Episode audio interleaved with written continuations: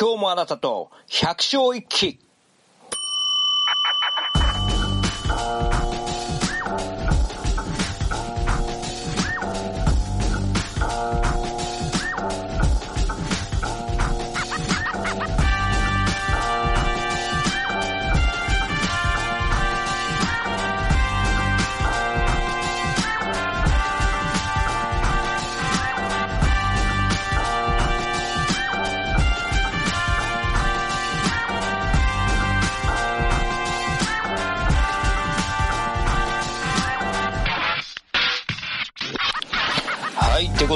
今日もやってまいりました。えー今日もあなたと百姓一揆。ね、えー MC はですね、私、えー千葉の成田で百姓やってますね。オーガニックファーム百姓農園の弓木野と申します。DJ 弓木野と呼んでいただければと思います。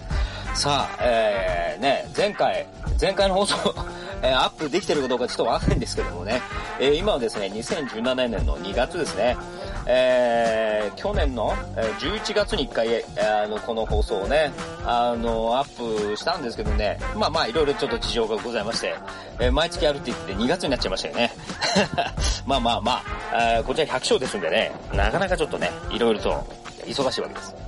さあ、そんなことでね、えー2月、えー2017年2月になりましたですね。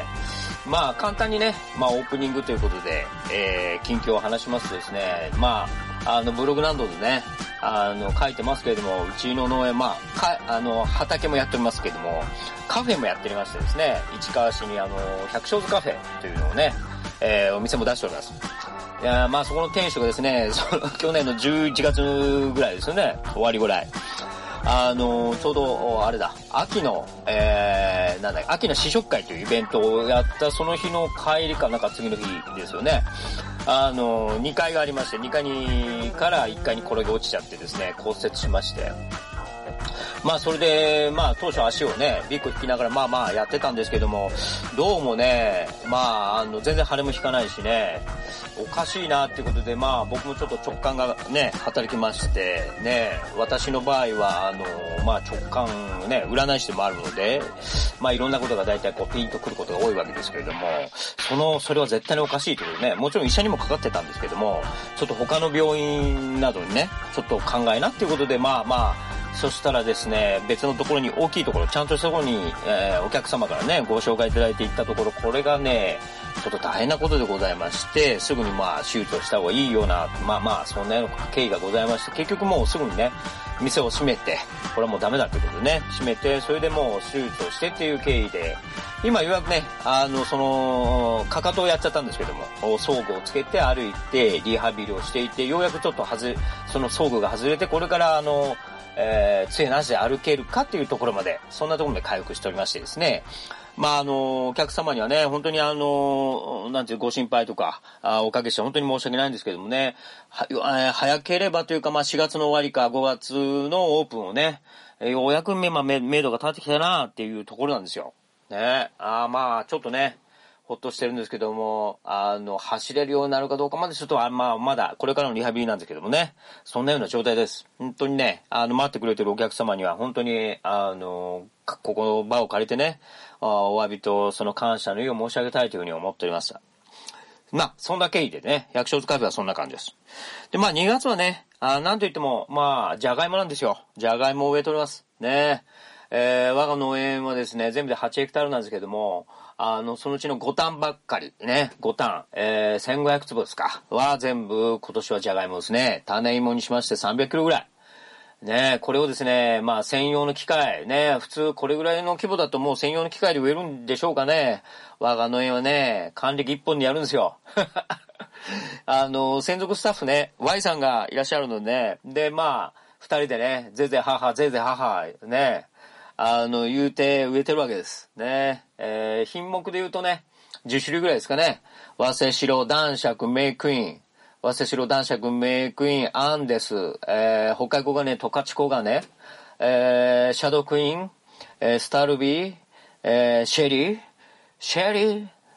俺は転がり続けて、ね。えー、大崎、懐かしいですな。同い年なんですけども。まあまあ、そんな感じでじゃがいもを植えて、まああと1、2回で終わってね、2月はとりあえずね、これを植えんことにはっていう、そんなことですね。まあ、あの、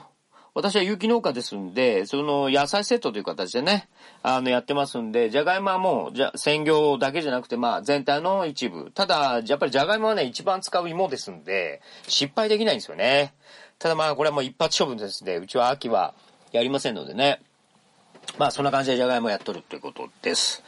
えー、今年の秋は、あの、2月は本当にでも、あったかい気がしますよね。まあ、白菜ももうそろそろ終わってきてて、あのー、痛みが入ってきて、ね、上の方からちょっと痛みが入ってきたりもするんですけども、比較的今年はあったかいかなと。そんな感じですかね。まあまあ、あのー、オープニングとしましてはね、2月の雑感という形でね、えー、こんな形ですけれども、まあ、今日がね、今回がね、2回目の放送ということで、放送というかね、その大したもんじゃないんですけども、えー、こんな感じで始まってます。えー、この後ね、4つのコーナー、だいたい15分ぐらいで4つのコーナーをね、話していこうかなと思うんですけどもね、えー、最初のコーナーはですね、えー、農家になった経緯、ね、えー、それをお話しますね。意外とね、あ、なんでまた有機農家になったんですかみたいな話をね、あの、聞かれることが多いんで、それが一つのコーナーですね。二つ目がですね、映画のコーナーですね。シネマのコーナー。ね。ええー、どうですか？あの、貧乏雪農家が 偉そうにの映画のことを話す まあ、笑ってやってください。三つ目がスピリチュアルなコーナーですね。はい。私はそうした傾向を持っている百姓ですので、えー、それもまた入れていこうかな。今回のスピリチュアルのコーナーはサンダンスについてね、えー、話をさせていただき、いただきます。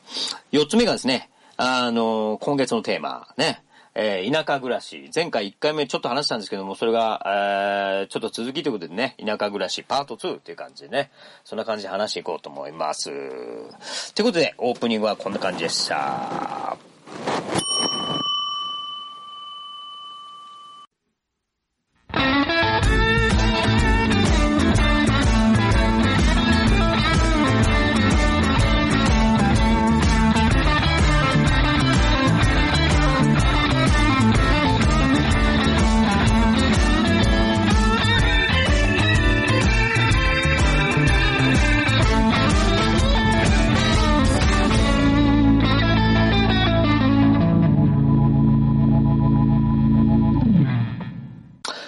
はいということで、最初のコーナーはですね、えー、なんでまた私が、あ有機農家になったのかっていうようなね、えー、話なんですけれども、まあ、あのー、ね、前回話したのがアップされてるかわかんないですけども、あの、私はまあ、あの、ん ?34 歳の時ですかね。えー、今から20年ぐらい前の話なんですけども、えー、埼玉県のね、有機農業の研修に、まあ2年行ったんですね。で、まあまあ、あそこの話は前回したんですけども、まあまあまあ、いわゆるまあ、家畜のことが働いてですね、農業研修ね、経験された方いらっしゃるかわかりませんけど、なかなか大変ですよね。えー、全然ね、価値観も何も全然育ちも違う、えー、若い男女がですね、集団で暮らすわけです。そこにはいろんなひ、ひきこもごも、引きこもごもね、えー、阿鼻共感、えー、シチー肉にそれないな。いろんなものがございます。ね。ですから、あえて名誉のためにね、あの、私はもういい研修生、史上始まって以来の最低な研修生などと言われたりしてですね、誰も私が有機農家になるなんてね、いや、私はずっと真剣にね、やってたつもりなんですけどね、誰もそんなことね、みんな思っちゃいないっていうね、どうせ、あの、私 DJ ユミキーノですけども、ユミさんって言われてるんですけどね、ユミさんはどうせやらないんでしょみたいなね。いやいや、俺は一貫してずっと真剣にやるつもりでやってたんですけどね、そうは誰にも見られなくね。まあそんな感じで、その、まあ2年間やって、まあ1年目は農業研修。で、2年目はスタッフとしてね、働かさせていただきました。本当にね、えー、今思えば、あ僕はもう本当にあのー、いい加減な形だ、じゃないんですけども、やっぱりこう、迷惑かけた部分いっぱいあるし、まあ農業研修でそういうものです。で、ど素人ですからね、何にもでできやしません。キャベツと白菜の区別もよくわかりません。ね。そんなレベルから始まってですよ。あの、それをね、こう、忍耐強く教えて、えー、くれたりね、本当に、あの、今思えば、あの、多大なる迷惑をかけたなと。本当にね、仲間たちには申し訳ない。ただ今はね、こうやってなんとか一人前になって食えてるっていうことで恩返しができればって、ええそれは関係ねえよって話なんですけどね。まあ、それで2年やって、それでまあ、独立するって形なんですけどもね。まあ、私の場合はちょっとまあ、普通と違って、それですぐにね、独立してどっかか収納して畑を借りてね、それですぐに農業始めたっていうわけでもないんですよ。私の場合はね、その有機農業をそうやって研究してる時から、うん、まあ正直、正直申し上げて、そこかというよりも、その有機農業全体のその雰囲気とか分かってきますよね。それでね、すごくやっぱり正直思ったのは、全く普通の産業では、あの、当時20年前、の方がまだまあ有機農業ブーブだったっていうこともあったんですけども、それでもね、一般的な産業というか普通の仕事の中で、って比べると、全くその話にならないような業界なんですね。いわゆるまだ産業の手をなしてない。で、大学を出て仕事をするに至って有機農業界に入るっていう、今でもそれがあるかどうかわからないんですけども、当時は全くなくてですね、いわゆるなんて言ったらいいんでしょう、世間を捨てるとかね。なんかもうそんなようなノリに近いものがございましてですね、まあもともと僕はアウトサイダーだったので、20代の時にね、あの、水商売とかやってた人間なので、そういったことには全然抵抗ないんですけども、いわゆる仕事としてやるってなった時にね、これはちょっと難しいと。うん。で、まあ、諸先輩方、ね、あの、その研修の中でも、そういった人たちと触れ合ったり、いろんなことをね、話を聞くにすれ、まずとにかく雪の木じゃ食えないってはっきり言われますから、雪の木じゃ食えないんだと。ね。だからその田舎に行って、本当にもうなんか地べたを這いずり回るような暮らしをしてですね、ある先輩ははっきり言いましたよね。一生地べた這いずり回って終わるんだと。俺はそれでいいんだと。はっきり僕の前で言いましたから、僕はその時まだ30いくつでね、いやいや、まあ人生をその、なんて言ったらいいんでしょう、捨てるって言ったらあれですけども、そこのまでの覚悟は僕にはなかったもんですからね、うーん、どうかなというふうに思って、えー、ですから私は卒業してすぐにそうやって新規収納をして農家になったっていう道は取らなかったんですね。最初私が考えたのはですね、まああの、その有機農業というものをですね、産業に持っていく、産業というか、なんかそういう仕事として持っていくには、そのある程度その、そういう世界をきちんと立ち上げる。まず技術的な問題の確立だとか、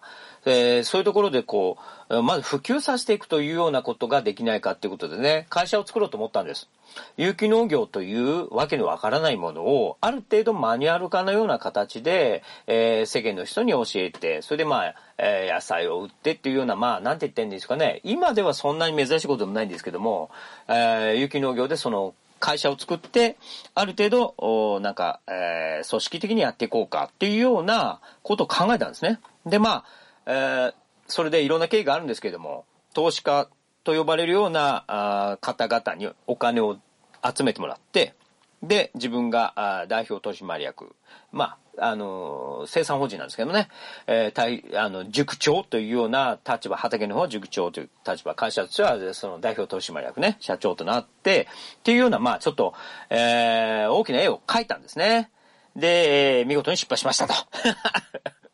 まあ、それ、まあ、簡単に言うとそういうことなんですけど、そこに至るまでね、準備期間も含めて数年かかってます。だいたいそこでトータル3年ぐらいを僕はあ棒に振った、結果的にはですけどね、棒に振ったという形になります。まあ、あのー、なかなかね、今まとめちゃうとそういうことなんですけども、例えば、えー、ちょっと名前はもちろん出せませんけども、とあるね、えー、ちょっと錆びれたような海沿いのその地方自治体の、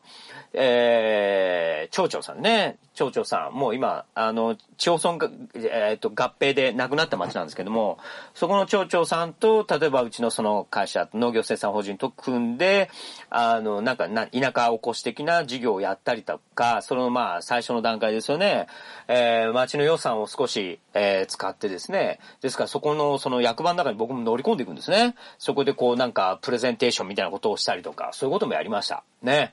えー、当時僕はまだ若かったですから、で、まあ一応農業研修も終わってるってことで、まあね、あの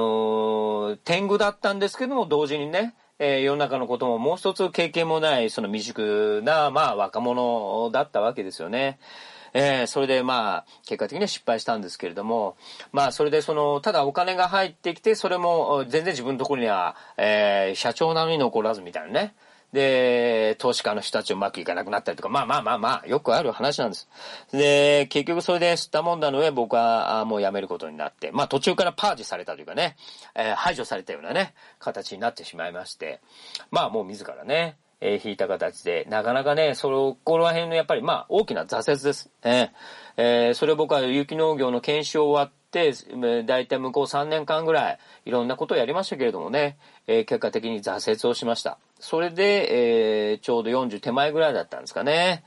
えー、あのー、まあ、今こうやってね、振り返って、今笑い話でいきますけれども、当時はね、やっぱり、どう、本当にね、えー、なんでしょう。まあ、う、うつだったですね。まあ、うつ病だったとかわかんないですけどね。本当にこう、私自身はね、あの、雪農業研修をやって、まあ野菜を作る基礎的な技術もね、もちろんある程度得て、それでこう、現場を分かった上で有機農業っていうものにね、人生をかけるかっていうところで最初にやったことだったんでね、まさになんかこう頑張ろうっていう感じだったんですけども、実際にお金が動き出してくるとですね、まあよくある話なんですけども、やっぱり、えー、目の色が変わってくる人たちも当然いて、えー、そうなるとその分配とかで揉めたりとかね、よくある話だったんですけども、やっぱり今思えば自分が未熟だったなというふうに思いますね。まあそんなことで僕がそこで、やった最初のその結論としましてはね、あのー、農有機農業をやったことのない人に有機農業はわからんっていうことだったんですね。ああ、そうかわかんないんだってことですね。もちろん、えー、有機農業はどういうものかって話したりね、え、実際にどうやるんだってことをこうね、え、実践して多少の畑を見せたり、それもやりましたけども、まあ、今でもそれは間違ってないと思いますけど、有機農業というのはね、本当にこうやってみないとなかなかそれって、あの、感覚としてわからないものなんですね。あの、本当に普通の農業とも違いますし、あの、普通の農業ですらやっぱりね、えー、一般の方はやっぱり遠いと思いますけども、有機農業はさらに遠いわけですね。で、イメージしてもとやっぱ違いますから、で、そこら辺のところはね、もう正直本当に、あの、まあ、今でもそうですけども、話したってなかなかわからないっていうのが実際なんですね。あの、ね、野球でもそうですけど、140球、150球のボールを打つって、バッターボックスに立ったことがある人しかわからないでしょ？それと同じなんですね。ですから、まあ結論から言ってなかなかわかりません。ですから、これ、外が参入してきてね、えー、なんか環境問題とか、そんな感じでいい、エコ的な感じのノリでやる人いますけれども、そういうものとはまた違うので、なかなかね、それをこう実感として分かってもらうというのは難しい。で、結局俺はどうしたかっていうと、いや、一人でやろうと。とにかく一人でやって、それをこう、まあ、農業とか農園とかを作って、それでこう、最終的にはそれを見せていくしかないんだっていうふうに僕は思いました。それで、えー、2003年ですね、あの、厚木の方に一人で、えー、行ったわけですね。それで、えー、農園始めることになりました。まあ、その農園というかね、その場所を紹介してくださったご夫婦さんもいらっしゃるんですけども、あの、結局のところね、こうやって今振り返ってみて、この初期の段階ですね、今その厚木にたどり着いてからもそうなんですけども、いろんな人のそのお世話になってます。で、いろんな失敗を、多分普通の人が失敗してる、やっぱり何倍も僕はしてます。で、それはね、本当になかなかこう模索期間、まあ今でも模索してるんですけども、あの、本当にこう、一年後自分がどこにいるかわからないっていうような形でね、えー、そういう人もいると思うんですけども、本当にこう、僕はそういう感じで始めて、卒業、有機農業の研修終わってからでもそんな感じが何年か続きました。で、やっぱりそこでた、いろんな人に迷惑かけたし、いろんな人のお世話になってたどり着いているんですね。本当にだからね、もうほとんどの人がそうやって連絡も取れないというか、まあ取らない状態になってて、縁が切れた状態になってる人もね、何人もいますけれども、本当になんかね、あのもちろん心から詫びなきゃいけない、詫び、詫びたいですね。でもなかなかそういう機会はもう訪れないでしょうからね、この場を借りて聞いてないと思いますけども、本当に感謝申し上げて。で、やっぱりこれからね、自分がこの有機農業っていうものをね、やりながら、別の形でこうね、社会に貢献ってお返しするっていうと大げさですけどもね、そんなようなことができればというふうに思って、えー、日々やっとるという、そんな次第でございます。で、まあ、2003年にね、えー、春に、ですから、厚木というところに行って、そこは厚木の七沢というところだったんでね、七沢農園っていう形で、えー、始めることになりました。っていうところですね。今日はここら辺まででね、えー、次回来月ね、は、その厚木に行って、本当に最初に5単ぐらいが始めたんですけどね、どんな風にして始めてね、どんな苦労があって、まあ最終的には今、ほら、成田にいるわけでしょ厚木はどうなったんですかって。ね、厚木はどうなっちゃったんですかって。厚木はもう最終的にはね、数年して、アボーンって言ったった。あぼーんと言っちゃったんですよ。はい。まあまあ、そのね、経緯もね、来月話そうかと思います。ということでね、えー、農家になった経緯ね、パート2ということでございました。それでは、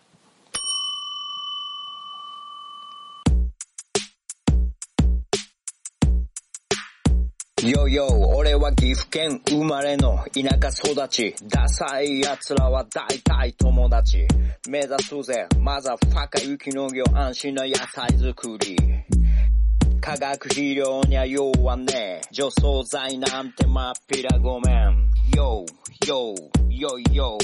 よ、よ、よ、よ。映画のコーナー、今月のシネマはい、ということで、今月のね、シネマのコーナーですね。まあまあ、あの、あの、ご容赦ください、皆さんね。単なる貧乏百姓がですね、何を偉そうに映画の話をしとんだってね、えー、最初からあお詫びしておきます。まあ私ね、やっぱりこう映画好きでしてですね、でまあ好き、まあなかなかね、日々忙しいのでなかなか見るんですけど、20代の頃はね、本当にそういうシナリオライターになろうかとかね、思って、えー、某松竹のですね、シナリオコースとかにね、ちょっと行ったこともあるんですよ。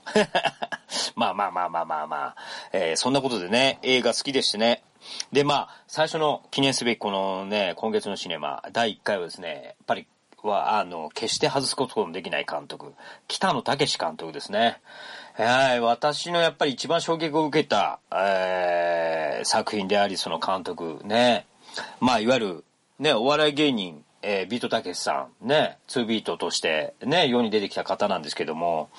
あの、僕はもう最初からですね、この方が一番最初の作品ですね、その男凶暴につき、あたりを、その、まあ、それを見てももちろん衝撃を受けたんですけども、あの、それを一作目、二作目見た段階で、あ、もうこの人は全然別格だと。で、この人はおそらくそういうね、お笑い芸人とかじゃなくって、映画監督としてね、本当にこう名を残すっていうことを、あの、僕は、あの、行ったんですね。まあ行ったというか、まあ最初からそう思ったんですけども、やっぱりその通りになりましたよね。やっぱり圧倒的な才能。うん。で、やっぱりね、外すことはできないですね。で、この日本のね、映画界といえば、僕の中でやっぱり黒澤明、そしてこの北野武監督。この二人ですよね。ですから、えー、DJ ユミキノさん、えー、日本の映画で2本、1本あげてくださいって言われたら私は1本、1本は苦しいけれども、えー、日本を挙げるとするならば、七人の侍、そしてソナチネですね、北野武監督。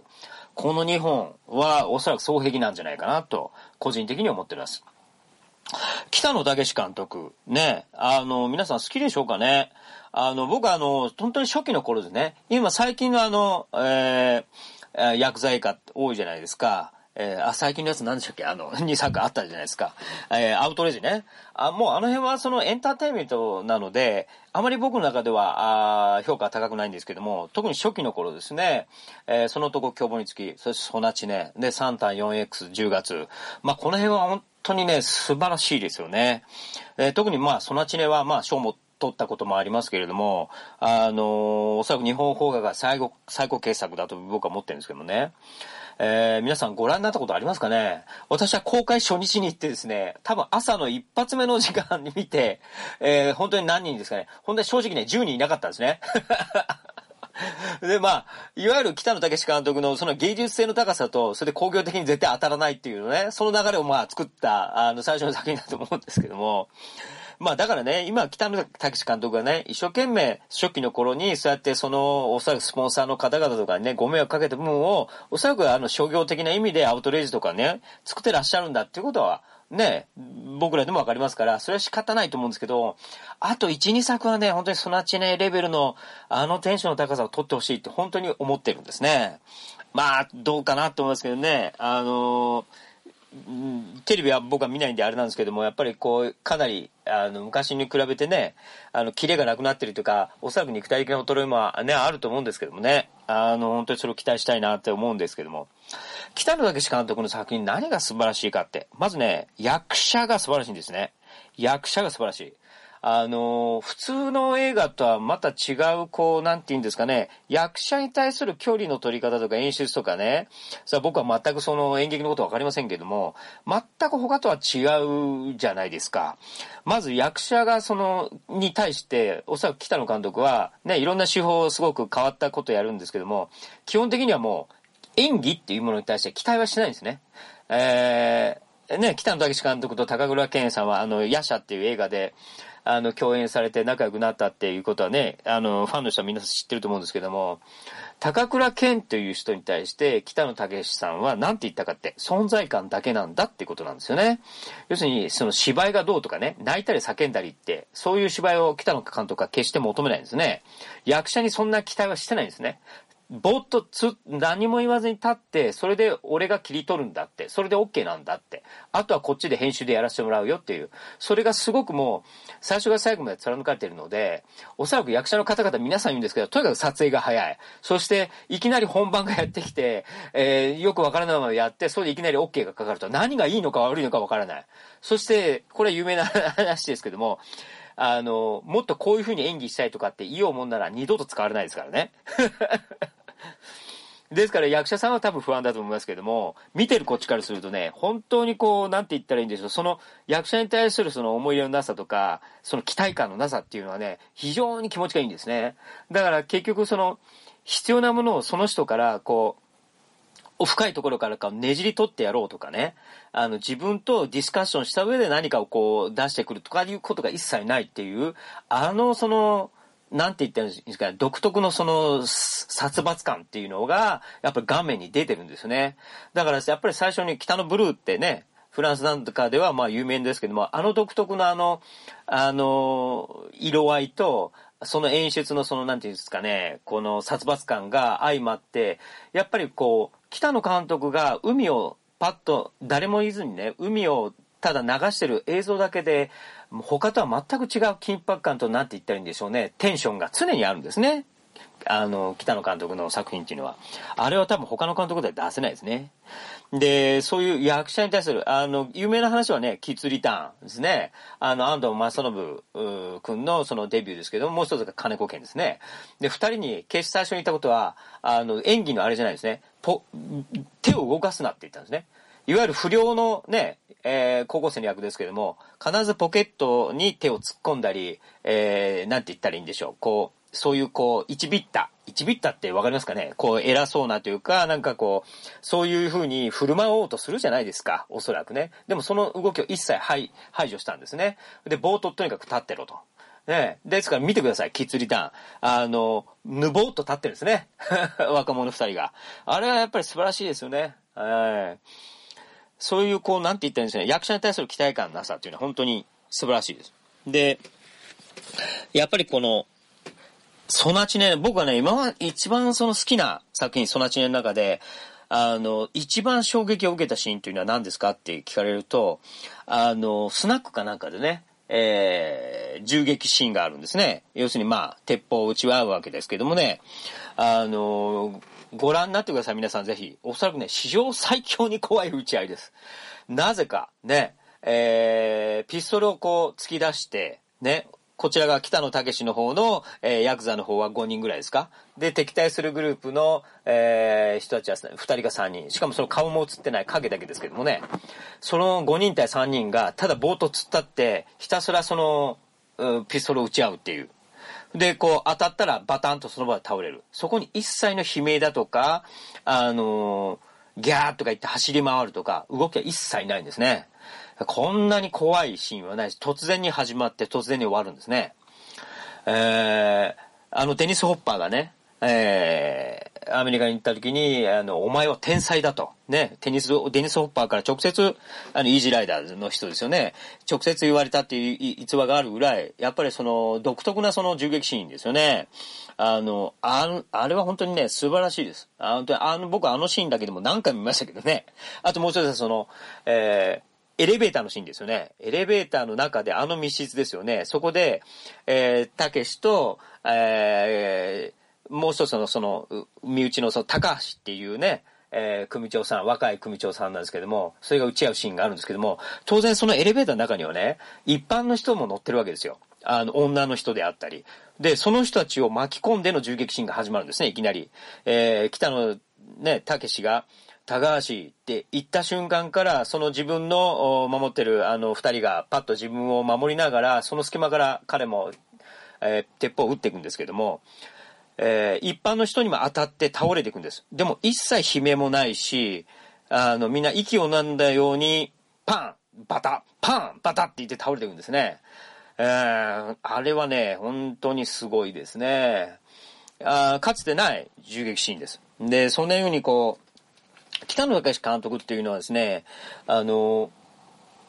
演出とか自分のやっていくことに関してやっぱりそのさっきの役者もそうですけども、一切期待はしないんですね。で、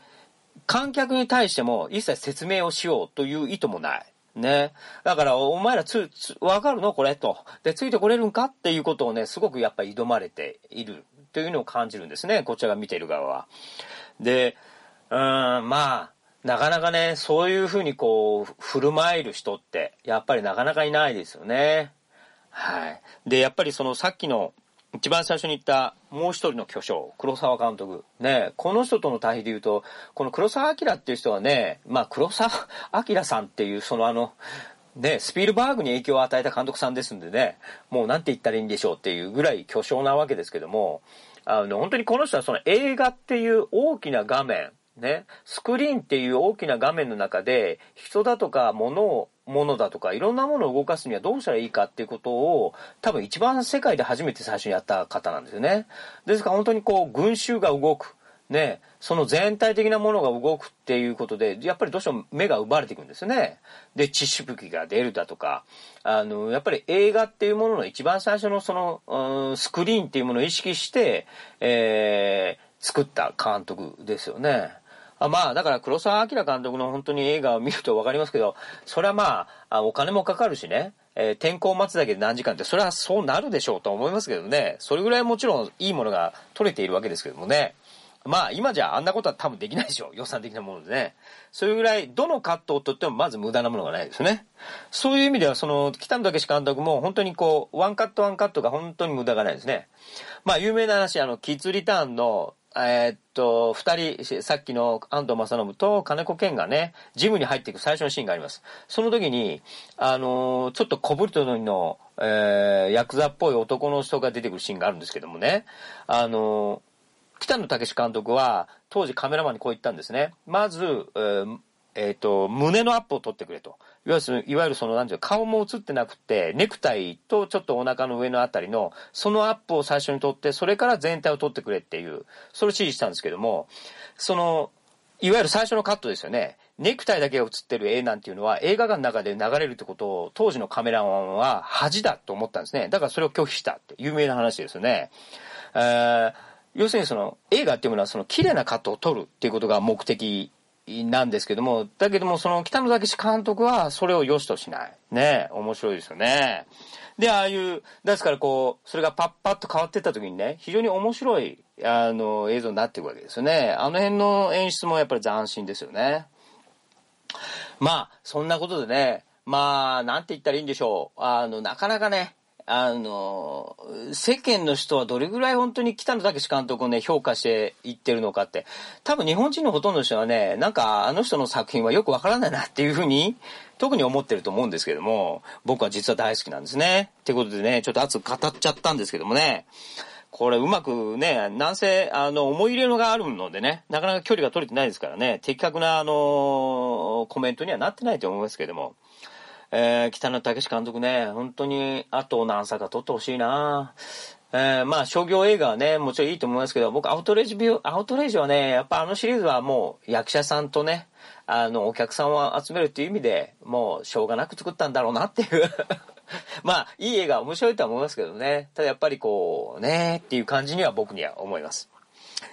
まあ、そんなことでね、えー、今月のシネマのコーナーはね、えー、北野武監督ということでね、なんかうまく言えてるかどうかわかんないし、これか、やってることに価値があるかどうかわかんないですけども、僕は大好きだということでね、えー、あと少しでも長くね、生きて、本当にあと1、2を取ってほしいです。ということで、今月のシネマのコーナーでした。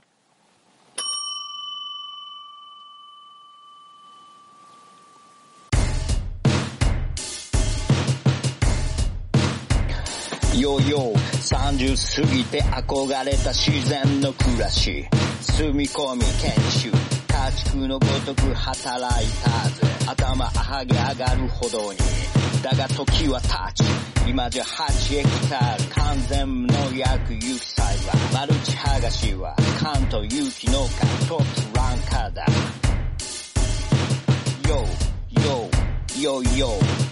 yo, yo, yo, yo スピリチュアルのコーナーはい、ということでね、今月のスピリチュアルのコーナーは、サンダンスですね。えー、ネイティブアメリカンの、ネイティブアメリカン、アメリカ先住民族の儀式の一つであるサンダンスについて、私の体験したものを話していきたいなと思いますね。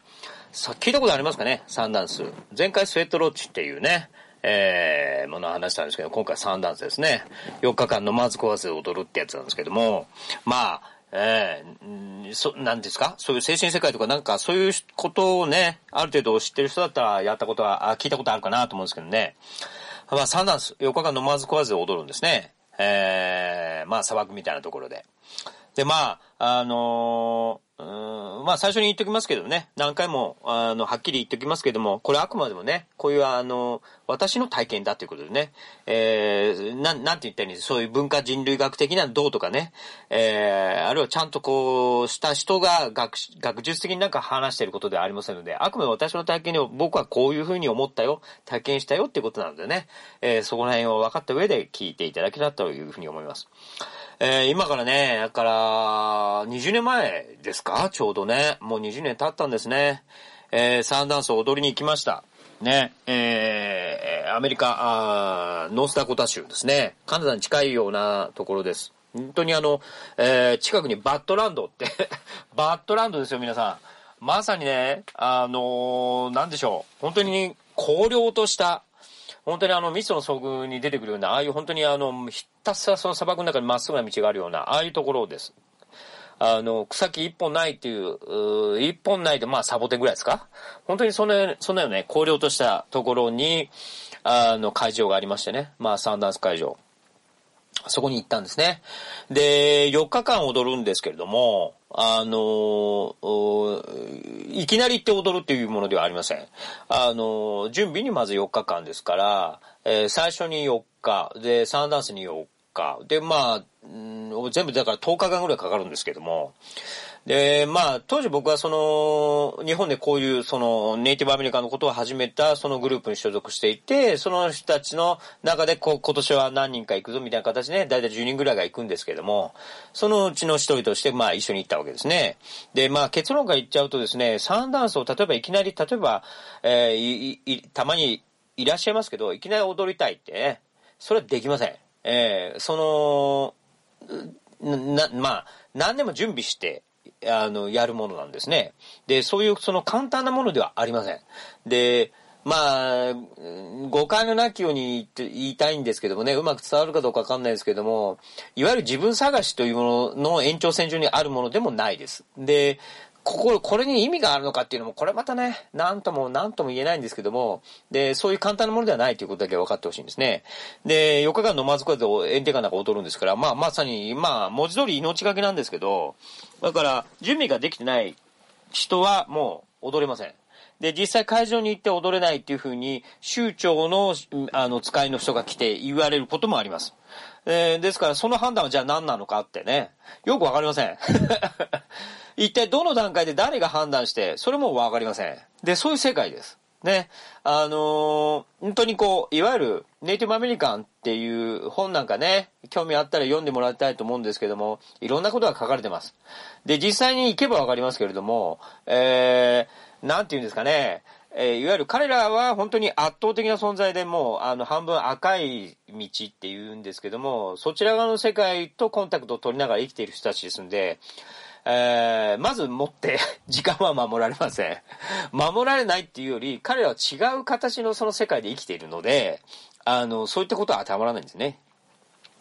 サンダンス、サンダンスの話しなきゃいけないね。サンダンスの話しましょう。えー、まずどんな形でいくかという、最初はまずこう、始まるまでにたくさん食うんですね。飲まず食わず踊るってなるから、行って、とりあえずキャンプ生活なんですけどもね。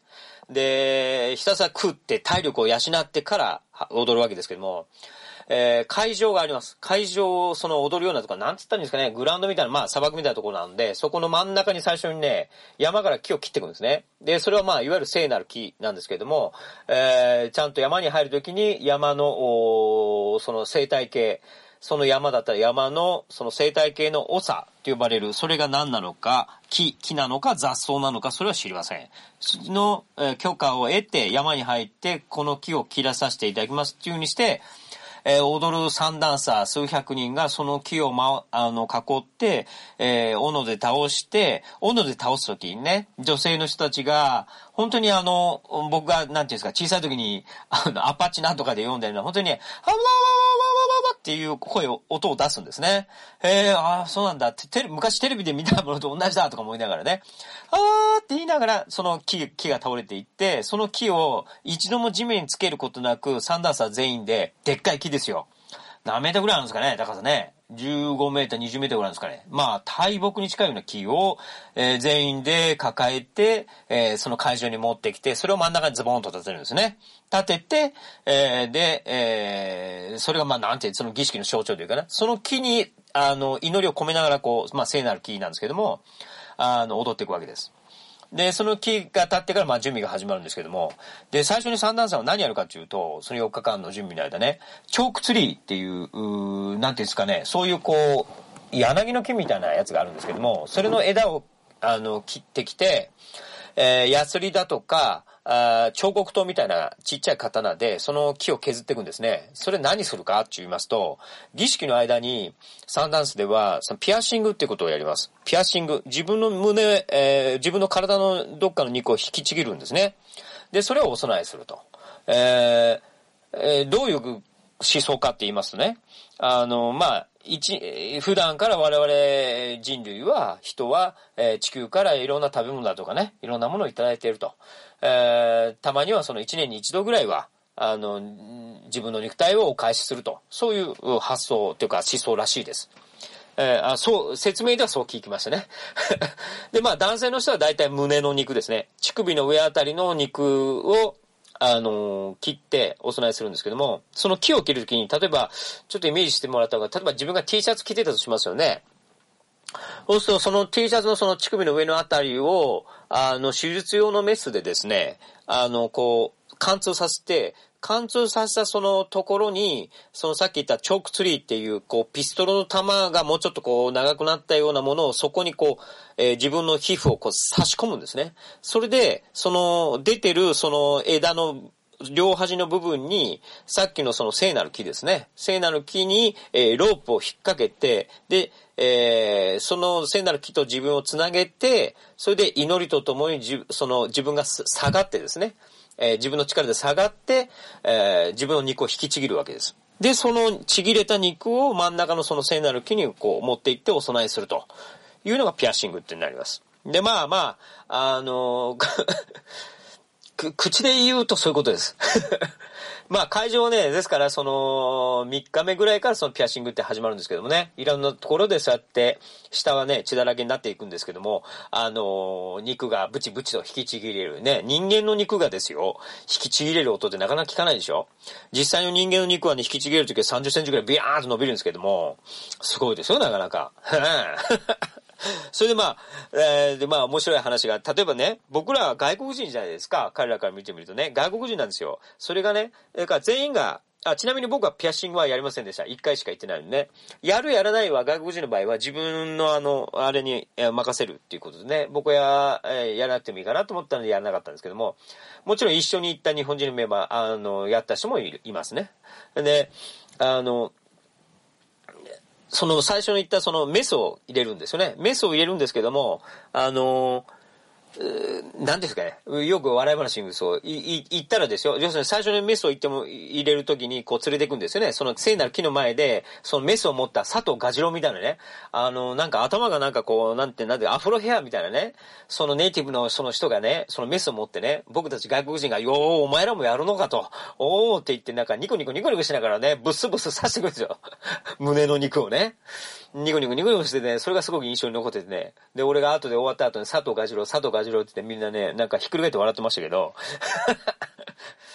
で、まあ、そんなようなことでね、そういうこともやります。ピアッシングね。で、まあ、基本的にはサンダンスですから、あのー、日の出、日が、あ朝5時ぐらいから、まあ、始まる前にスウェットロッチ入って体を清めてから、えー、4日、4, 4回朝、あね、あのー、これからやるぞっていう時に、数百人のサンダンサーが、そのさっき聖なる木っていうものにある、その会場があるわけですけども、その会場の入り口にね、数百人のサンダンサーが集まって、朝まずね、その州長の演説を聞くんですよ。で、あのー、我々が行った時は、まあ、チーフクロドックさん、クロドックっていう州長なんですけども、あの、ラコタ語と英語のチャンポンなのでよくわからないんですね。何言ってるか。ただね、その、ネイティブアメリカのその2メートル以上の大男がみんな腕組みをしてね、その演説を聞いてポロッポロ泣いてるんですよ。で、ポロッポロ泣いてるからね、こっちもね、わけわからんと何言ってるかわかんないけど、こっちもボロボロ泣いてるんですよ。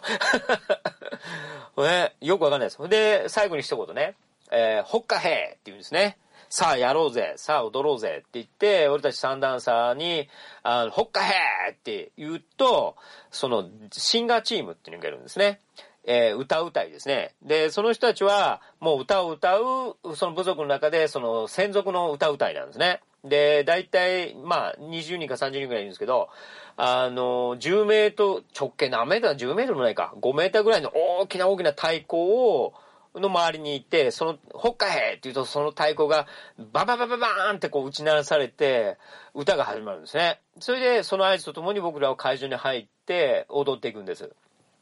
でね、その歌。えー、まあ、ネイティブアメリカンの、その、そういうちゃんとした歌というか、本当彼らの歌は、すごいです。本当に、まあ、聞く機会があれば YouTube とかにもあるのかね。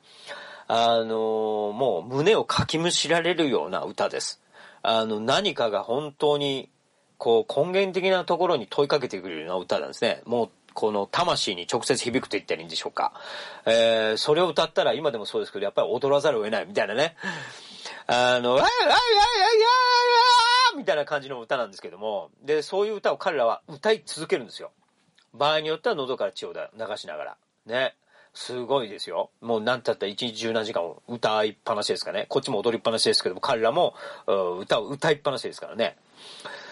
ね、そんな感じで、ほっかへって言って歌が始まって、それで僕らはあ踊っていくんですけども、えどういう風に踊るかっていうと、真ん中に聖なる木っていうのがあって、で、サンダンスですから太陽がこう動くじゃないですか。それに常に整体しながら、太陽の動きに整体しながら、えー、動いていくんですけど、ラインがあるんですね。その20人ぐらいのその列を作って、その太陽に整体しながら、その、踊っていくんですけども、ラインの一番端っこにラインリーダーっていうね、ネイティブアメリカのその、向こうの、なんていう部族のちゃんとした人が、そのラインリーダーっていうのがいて、列を乱すなって、列をこ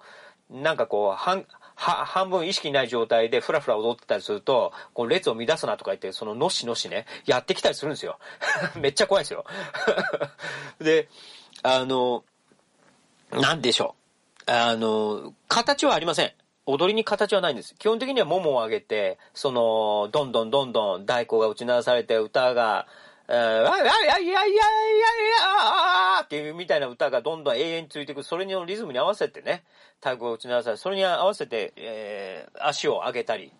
で、中にはやっぱりそのネイティブの人たちはやっぱりこう、トランス状態に入ってる人がいっぱいいますんで、狂ったように踊ったりね、そこら辺は走り回ったり、いろんなことが起きます。ね。で、あの、僕らも、なんで、これは何なんだろうと思いながらずっと踊ってるわけなんですけども、当然その、暑いですしね、喉乾きますし、あの、三段差は儀式が始まったら、いわゆる脱脂麺も含めて、湿り気のあるものにすら触れることはならないんですね。えー、水なんて持っての、持ってのほか、もちろん食べ物は食べられないですし、だから当然いろんなものが干からびていくわけですけども、だからまあ、なんていうでしょう、何があって何があって、とにかく水が飲みたい。ただそれだけですよ。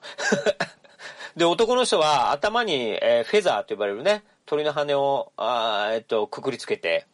で、下、上半身裸。で、下はあの赤いスカート1枚ですね。えー、そういうスタイルです。で、場合によってはそのパイプを持ったり、太鼓を持って踊ったりとかします。まあ、まあ正直、なんか持つとなんかしんどいなと思ったら僕は何も持たずに手ぶらで踊ってましたけども、えー、そういうふうにして4日間踊っていくんですね。まあしんどいかって言われると、それはね、わかるでしょ？しんどいなんてもんじゃないですよ。ただ結局のところね、これは何ですかって言われたら、あくまでもこれはももちろん僕の解釈ですけどもね、あの、食べ物だとかね、そういったそのものから人間は、えー、エネルギーをもらってるわけじゃなくって、内側から祈りを込め上げて、それをもってこう、祈りというものですよね。そういうものをやっぱり体験させてもらうということなんだろうなというふうに思います、思いました、僕はね。あの、本当にだから、その、だから今、今でもそうですけども、あの、飲んだり食ったりっていうことがなかったとしても、それに対する恐怖感ってないですよね。あの、実際4日間何も食べなくて、そうやって踊り続けて人間死なない方死にませんわな、っていうことですね。それを実際自分はやりましたんで、そういったことに対する、だから断食とかも、まあたまに今でもやりますけれども、あんまりそういったことに関しては、あの、恐怖感とかそういうのはもうないですね。まあ、それで、例えばね、えー、印象的なもので言うと、その、州長さんとかいらっしゃるわけですよ。ね。えー、その息子さんとかね、その聖なる木にぶら下がったりしますんでね。それはすごいですよ。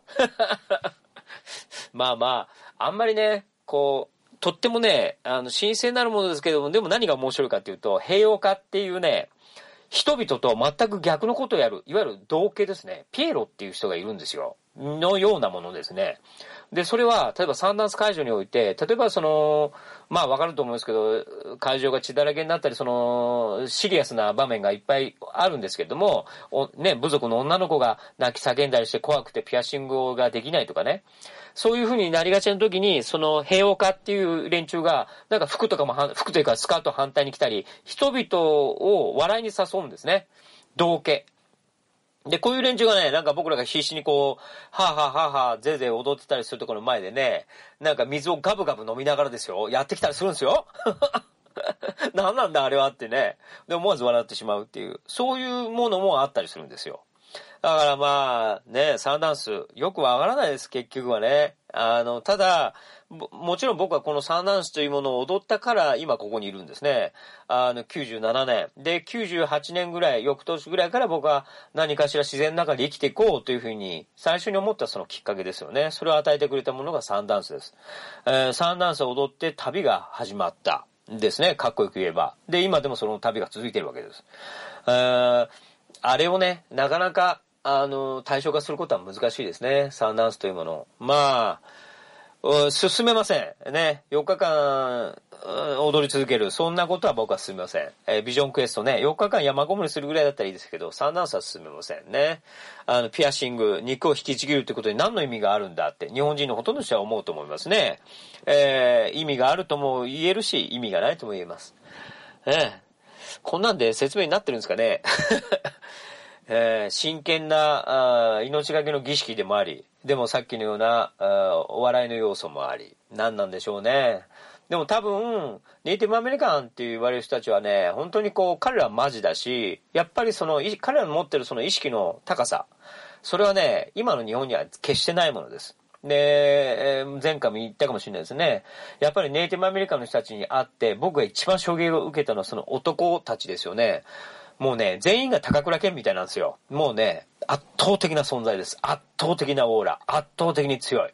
もう決して喧嘩しても勝てない。ああいう大人はもう今の日本にはほとんどいないですね。僕は当時30ちょっとでしたけども、ああいう風になりたいと思いました。ああいう男になりたい。ね。あの、ネイティブアメリカンの男たちはね、限りなく強くて、そして限りなく優しいんですよ。それをそのオーラの中で同時に持ってるんですね。ああ。えー、男という種族、男という生物は本来そうしたものなんだっていうことを僕は文字通り理屈じゃなくて彼らから学んだんですね。圧倒的です。それでああなりたいと思って、もちろん今でもね、足元にも及べはしませんけども、えー、それを目指して100勝やっております。何のね、サンダンスというものをね、語る資格が僕にあるかわかんないですけど、僕の体験したものはそんなようなものでございました。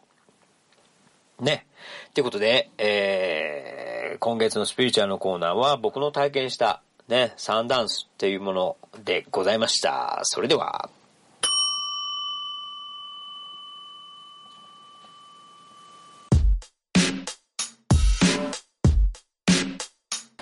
よよ、ぜぜはは、ぜぜはは、じゃが種植えるぜ、管理機一発、幕ぜけふ風向き気をつけな、顔直撃。そう、千葉北総大地に畑授かり、無敵の桑を預かり、仲間たち、顧客たち、ファンたち、今日も感謝して進む荒れた畑仕事。よ、よ、よ、よ、よ、よ、よ、よ、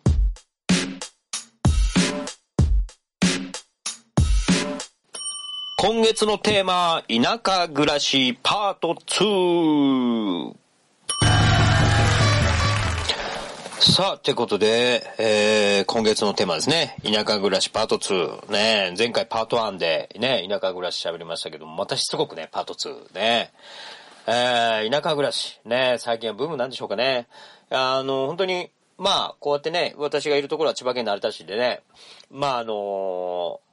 過疎ではないんですけどもね。まあまあ、ちなみに毎回言うことですけども、日本の田舎というのはね、えー、5つの分類に分かれております。えー、郊外、えー、田舎、過疎、ん？なんか違うな。郊外、田舎、過疎、限界集落。5つじゃないね。4つですね。ごめんなさい。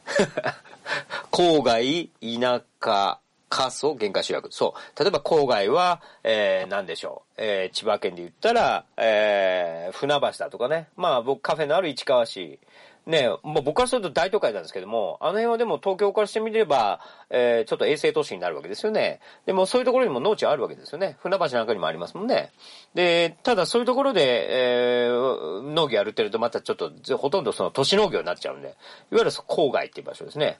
で、私がいるようなこの成田、ね、ここら辺は、えー、田舎ですよね。いわゆるまだ農業が元気なところで、ただ過疎ではないですね。人もいて。で、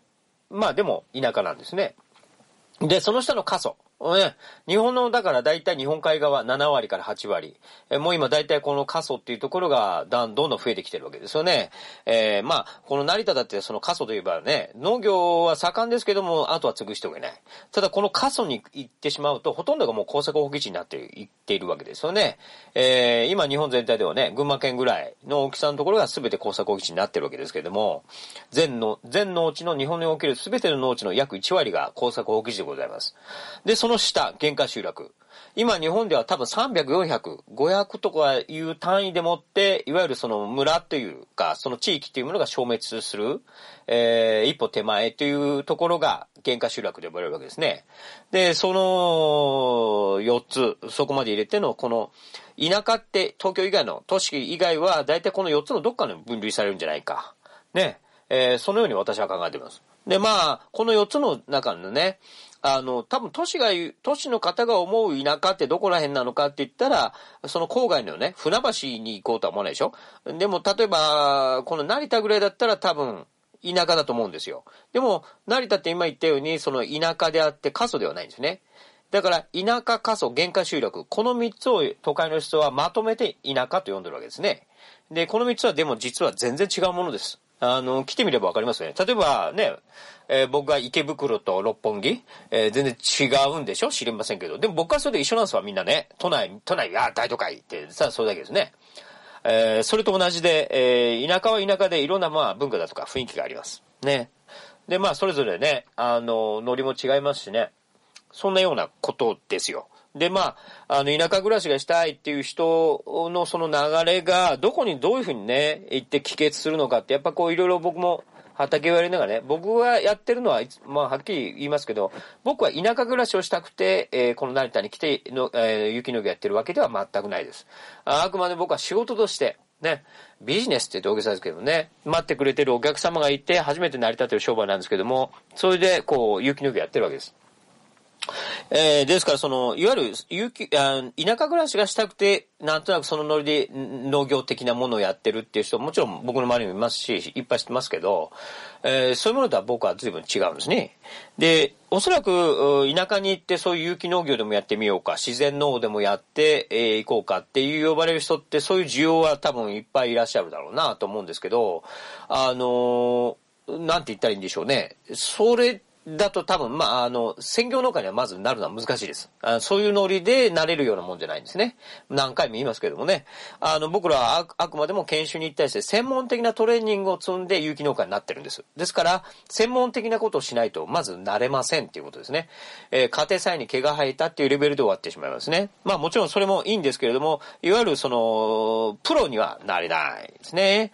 えー、で、やっぱり、ほとんどの今の、あの、田舎暮らしを目指したいっていうような、そういうふわっとしたノリの人は、あの、なんていうんですかね、そういうトレーニングをしようとは思ってないので、やっぱりこう、そういう人がね、畑に来て、もう話もそうですけども、やっぱりこう、うん、例えばうちなんか8ヘクタールやってますから、まあ圧倒的に見えるんでしょう。圧倒的だと思うんですけどもね、それをやっぱり体験してみんな肩落とし帰っていくとかいうね。それはあの、農園主の頭おかしいからっていう、それもありますけれどもね、えーまあそういうものなんですよ。だから随分その都会の人が思う田舎暮らしっていうのと、実際に田舎で生きてる人と、まあ僕も含めてですけど、やっぱりその随分ギャップはあるんですね。まあ田舎暮らしというものをね、あの、どういうものとして捉えるのかっていうのが一つのテーマになるかなと思うんですけども。僕自身が思うのはですね、あの、僕もかつてその都市にいて、未商売なんかやったりして、その都市というものの中で生きてきた時に、やっぱり一番感じたのはですね、やっぱりその、ものを作ったり、その、まあ、文化って呼ばれるものですよね。日本の文化って何ですかって言われるとわかんないですこういう文化って何ですか僕もだってはよくわかりませんけど、都市にいて住んでいて、何かしらその作るとか、文化の芽生えとか、そういうものが、あ、僕自身はあるように思思えなかったんですね。で、まあ、おそらく都市にももちろん文化あると思うんですけど、それは全て僕から見ると消費というものなんですね。その範疇の中に収まっている。だからお金がないと、その文化、都市文化っていうものは享受できなかったり、えー、形がなんか動いていかない、流動していかない。うーん、なんかだから正直言ってつまらないんですよね。で、特にその作るっていうもの、何かを作ろうとしたときに、えー、都市ではな、なんで作れないというか、すべてがお金に結びついていってしまうので、0から1を作るというような、そういう、その本当にこう根源的なものですよね。命とか、さっき言ったその、自然の中でとかいうような根源的に、人としての根源的な部分、領域に関して、おそらく都市は何もタッチすることができない。というような感じがやっぱ僕はしたんですね。まあ僕もサラリーマンやってましたけども、これ一体何なんだろうなって、僕まあ田舎ぐらい、あ田舎育ちでしたんでね。で、まあ都市に憧れるじゃないですか。それで出てきて、で気づいて30ぐらいになった時に、いやいやいやいや、これ、えっていうようなね、このまま俺はこの都市で生きていくのかっていうことに関して、全くもって僕の中でね、手応えのものはなくて嫌だなって。それでまあ、あの、なんかこう模索が始まったんですね。それが僕が田舎で生きていこうみたいなことの最初のだったんですけども。で、実際にこうやって僕は田舎にやってきて、これで20年ぐらいこう、研修も含めてね、いろんな田舎を転々として、今実際こう、成田にいますけども、あ田舎暮らしの別にベテランでもないですけども、いろんな地域に行って、やっぱり日本の田舎にはですね、あ今失、ほとんど失われつつあるんですけども、やっぱり文化の香り、日本固有の文化、それをね、まあ農耕文化っていうものなんでしょうか。僕は文人化文化人類学的にそれがどう言われるのか知りませんけど、やっぱり文化の変わりというか、そのなんか伝統的なものはやっぱりまだ残ってるんですよね。で、それをやっぱりね、残したいし、僕も自分なりに引き継いでいきたいという思いやっぱあるんですよ。で、それがね、すごく、うんまあ、それは僕の個人的な思いですけども、でもそれが結果的にですよ、この国がもし今、いろんな面で、いろんな分野で立ち、行き詰まっているとするならば、それがすごくこう、キーになって、それをいったものを残していく、あるいはそういったものの中に解決する何かがあるように思えてならない。ね。どうですか？今いいこと言ってるでしょ？なんかね、まあ、格好つけて言っちゃうとそういうようなことなんですけど、やっぱり畑とかね、本当に日本ってあの農耕民族なのでね、そういうものをやってるとやっぱりこう、見えるんですよ。特に有機農業はね、あの、観光栽培ではありませんので、手作業の部分がどうしてもありますからね、桑を握ったり、そういったところをして、やっぱりこう土にまみれて、あの、生きていると、やっぱり田舎にはやっぱりまだそういうね、隠されたものがいっぱいあります。眠ってます。で、それはね、宝なんですよ。本当にね、畑もそうですけどもね、それをやっぱり残していきたい。で、ひいてはね、それがね、文化。で、その文化の中にその技術がいっぱいあるんですよ。本当に素晴らしい技術がいっぱい眠ってます。で、文化からその技術っていうものが、えー、確立されたものがまだ眠って、今それは失われつつあるんですよね。で、そっから理念にフィードバックすることができる。っていうふうに僕は感じます。で、田舎暮らしだとかなんとかそういう本を読んだり、今、里山資本主義ですか？あの、もちろんいいと思いますけども、やっぱりね、正直申し上げて理念なんですよ。理念の、理念の垂れ流し。で、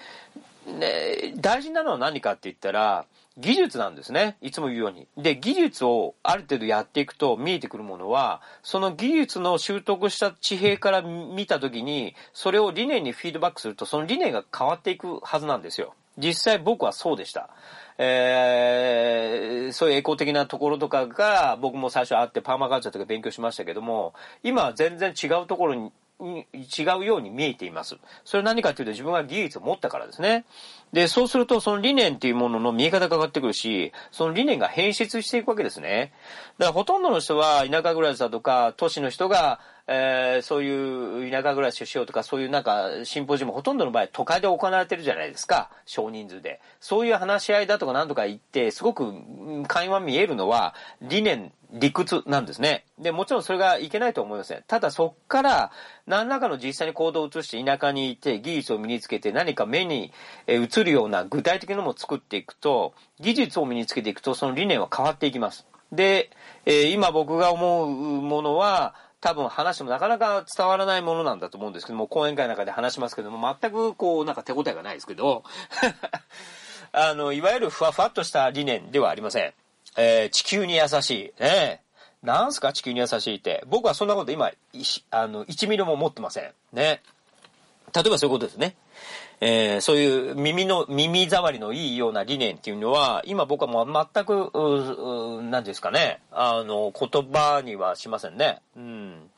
そんなようなことでね、あの、田舎暮らしパート2、えー、私はどうしていきたいかっていうと、やっぱりね、えー、そういったものを、こう、本当に理念ではなくて、技術を教えるような学校を作りたいと思ってるんですね。で、そういう講座を立ち上げていきたいな、っていうふうに今年、来年あたり考えてます。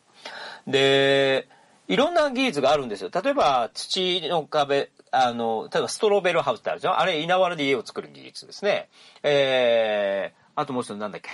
なんとか忘れちゃったけど、土、土で実際にそれをこう、なんていうか、土のに入れて作る、えー、アースバックか。アースバック工法って呼ばれるような技術。で、実際にね、それ、あの、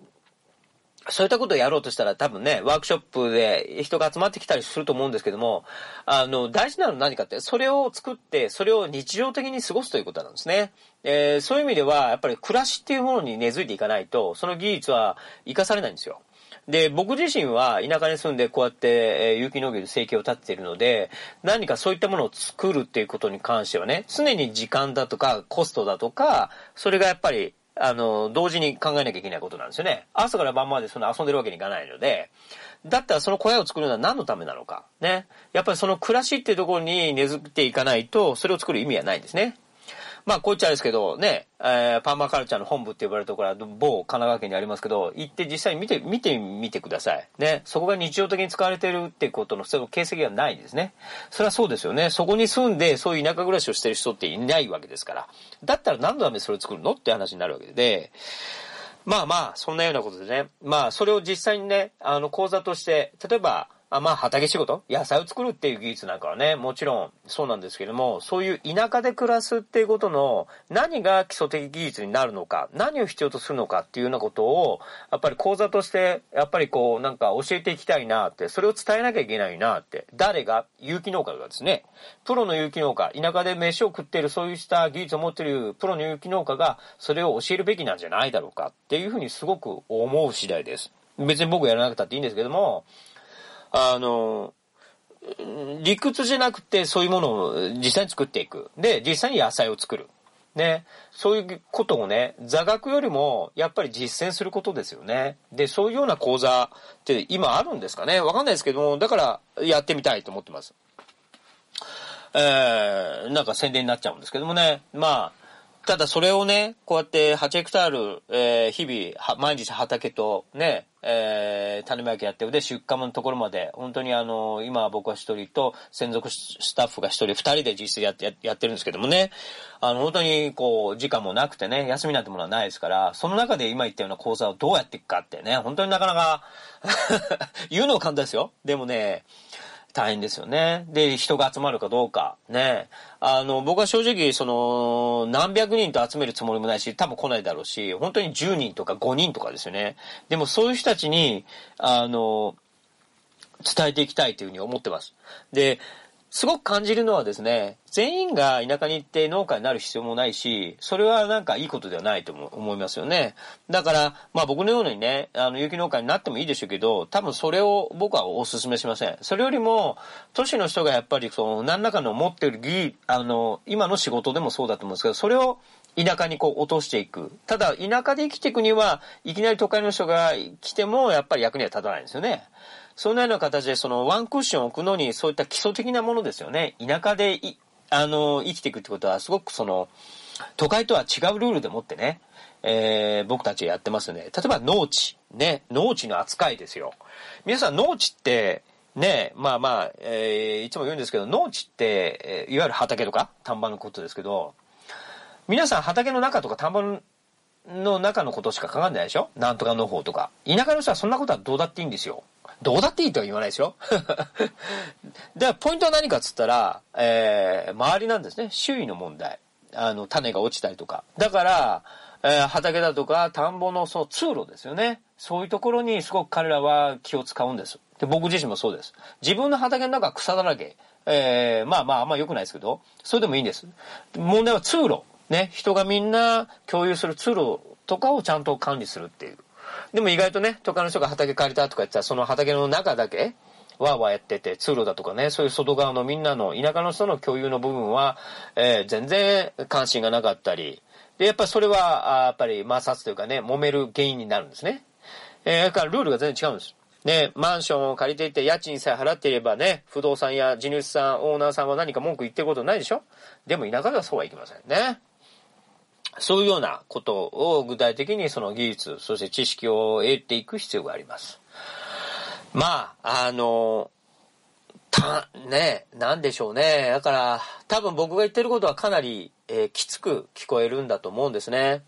で、うなんつったらいいんですかね。あの、楽しいのかっていう、僕はですね、いつも言うんですね。楽しいとか楽しくないって、逆に皆さん方、サラリーマン、ね、会社を勤めしてて、満員電車楽しいですか？って楽しくないですよね。でも、仕事楽しいですか？って楽しくないこと思うかもしれないですね。でも、そういうものでしょ？仕事って。で、あの、ワクワクするようなことってあります？仕事って。僕はもちろんありますよ。たまに。だけども、基本はですよ。大半は99.9%はとても辛くて苦しい道のりですよね。でも、仕事というのはそういうものだし、それを乗り越えた先に何とも言われない別の領域があるわけじゃないですか。えー、だから、いわゆる、どっかの某ディズニーランドに行って、わーってはしゃぐとかね。そういったような、その、楽しいっていう享楽、あるいは快楽というようなものは、あ田舎暮らしにでは多分見出せないと思いますね。もしそうだってあるんだったら、えー、なんか山登りとかね、それこそ本当にディズニーランド行けばいいんだと思うんですよ。で、僕はそういったところに全く興味ないし、例えば、快楽と呼ばれるものですね。それは田舎には多分ほとんどないです。そういうようなものはパチンコぐらいでしょうか？わかんないですけど。で、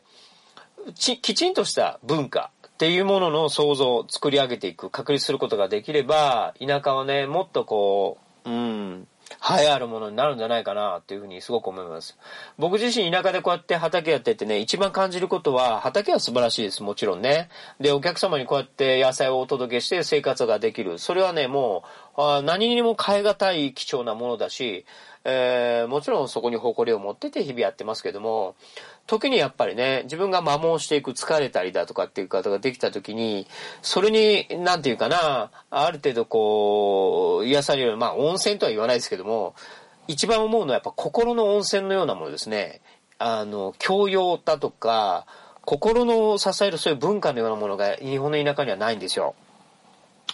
なんて言ったらいいんでしょうそういうものって。サロン的なものって言うんでしょうかなんでしょうね。図書館ぐらいなんですかね。でも図書館別にね、そういうものじゃないじゃないですか。町の図書館とか、村の図書館ってね。だから、うーんっていう感じはしますね。あの、やっぱりその辺がね、こう何か作れればいいなっていう、そういうサロン的なものですね。田舎的サロン的なもの。うーん、それが何になるか僕もわかんないですけども。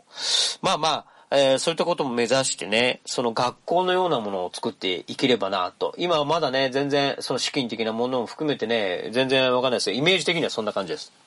えー、将来的にはね、それを NPO 法人にしたりとか、その資金的なことも解決できたら、そういう、えー、農園とはまた別の動きができればなって、で、そういうことをやっていきたいっていうような人も集まってくれば嬉しいし、えー、共にやっていければなと。場所を提供することができますんでね。その辺のことをね、考えています。まあ今日はちょっとね、普通の田舎暮らしとかっていうのとはまた違う形の話になりましたけども、その辺のことを考えてますんでね、あの、そういう講座を始めたら、ぜひ皆さんどうですか？やってみたいっていうね。えー、俺に会えますよ？俺に会ってどうするんだってね。5時のおっさんに会ってどうしたんだって話ですけど。まあまあ、そんなことで。あ田舎暮らし、パート2でございました。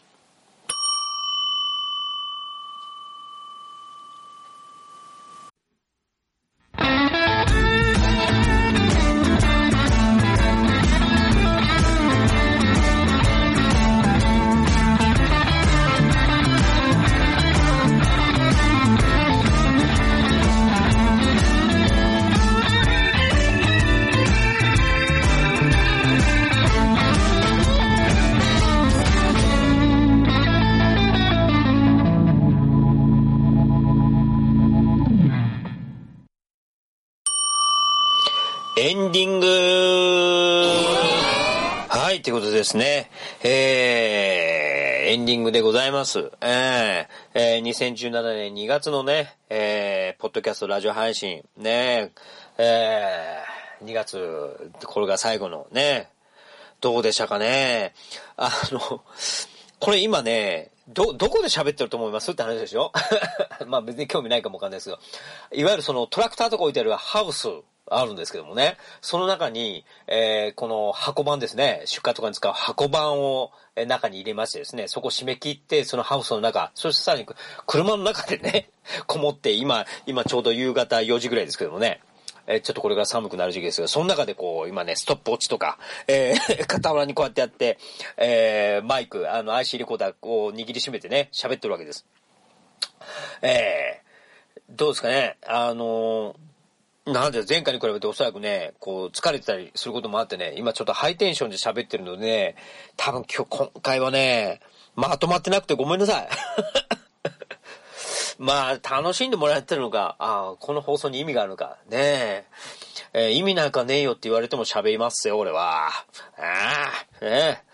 まあ、あの、続けていければなと思いますね。一月に一回、あの、3月、4月とね。まあ、あの、農業のことあんまり話してないでしょ。農業のことが知りたければ畑に来てください。えー、俺の野菜買ってください。ね。あの、これをやる一つの目的、それは顧客を見つけることですね。あの、本当にね、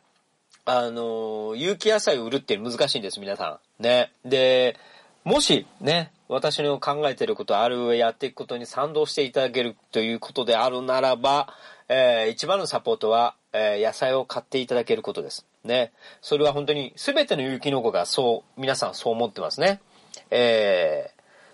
ー、まだまだ私自身も、えー、お客様と繋がっていかないと、売り上げを上げないと、資金が回りません。えー、常に常にそうなんですね。その問題はある意味永遠ですね。ですので、えー、良ければ野菜買ってください。ああ、そ、すべ、それが全てじゃないですけども、そのためにやってることは間違いないですね。それが一つです。で、まあ、あ僕のやってること、これが情報発信になってるんでしょうかね。それは本当によくわかんないです。ただ僕自身は、一つはね、表現者としてっていうところもやっぱり、えー、ちょっと50を過ぎて感じてますね。表現者として、えー、大げさに言うと芸術家ってよくわかりませんけど、何らかの表現活動っていうことをやっていきたいなと、ちょっと思っているんですね。で、これがまあどうなるかわかりませんけども、えー、今ちょっと思ってるのはね、ミニアルバムを作ってみたい。どうですか？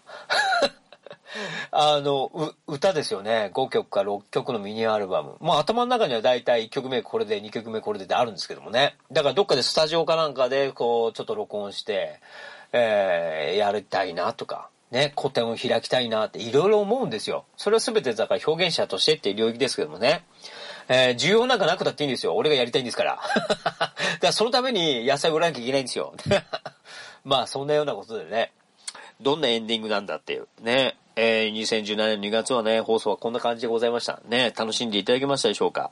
ね、来月3月、3月はね、さらにまた忙しいですからね。じゃがいも終わって、里芋終わって、ヤーコンも終わってると思いますけども、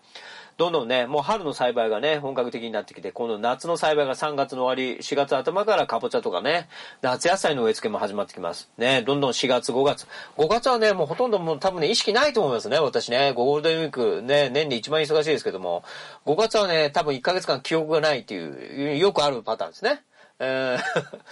ですくんでね、放送も多分ね、えー、今日もあなた100勝一気、チーンってなった瞬間にずっと無音だったりする1時間が、えー、どうですかそれ。えー、非常にシュールな、あ放送になるかと思いますけど。まあ、そんなことでね、えー、楽しんでいただけたら幸いでございます。ね、DJ は私、オーガニックカーム100勝の園の農園集、ユミキーノがお届けいたしました。それではまた、See you next month! バイバイ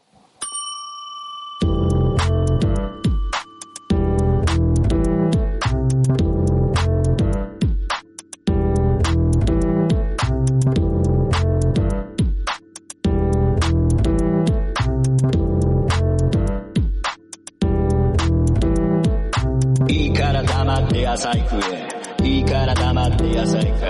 え。いいから黙って野菜食え。いいから黙って野菜買え。いいから黙って野菜食え。いいから黙って野菜買え。いいから黙って野菜食え。いいから黙って野菜買え。いいから黙って野菜食え。いいから黙って野菜買え。いいから黙って野菜食え。いいから黙って野菜買え。いいから黙って野菜食え。いいから黙って野菜買え。いいから黙って野菜食え。いいから黙って野菜買え。いいから黙って野菜食え。いいから黙って野菜買え。いいから黙って野菜食え。いいから黙って野菜買え。いいから黙って野菜食え。いいから黙って野菜買え。いいから黙って野菜食え。いいから黙って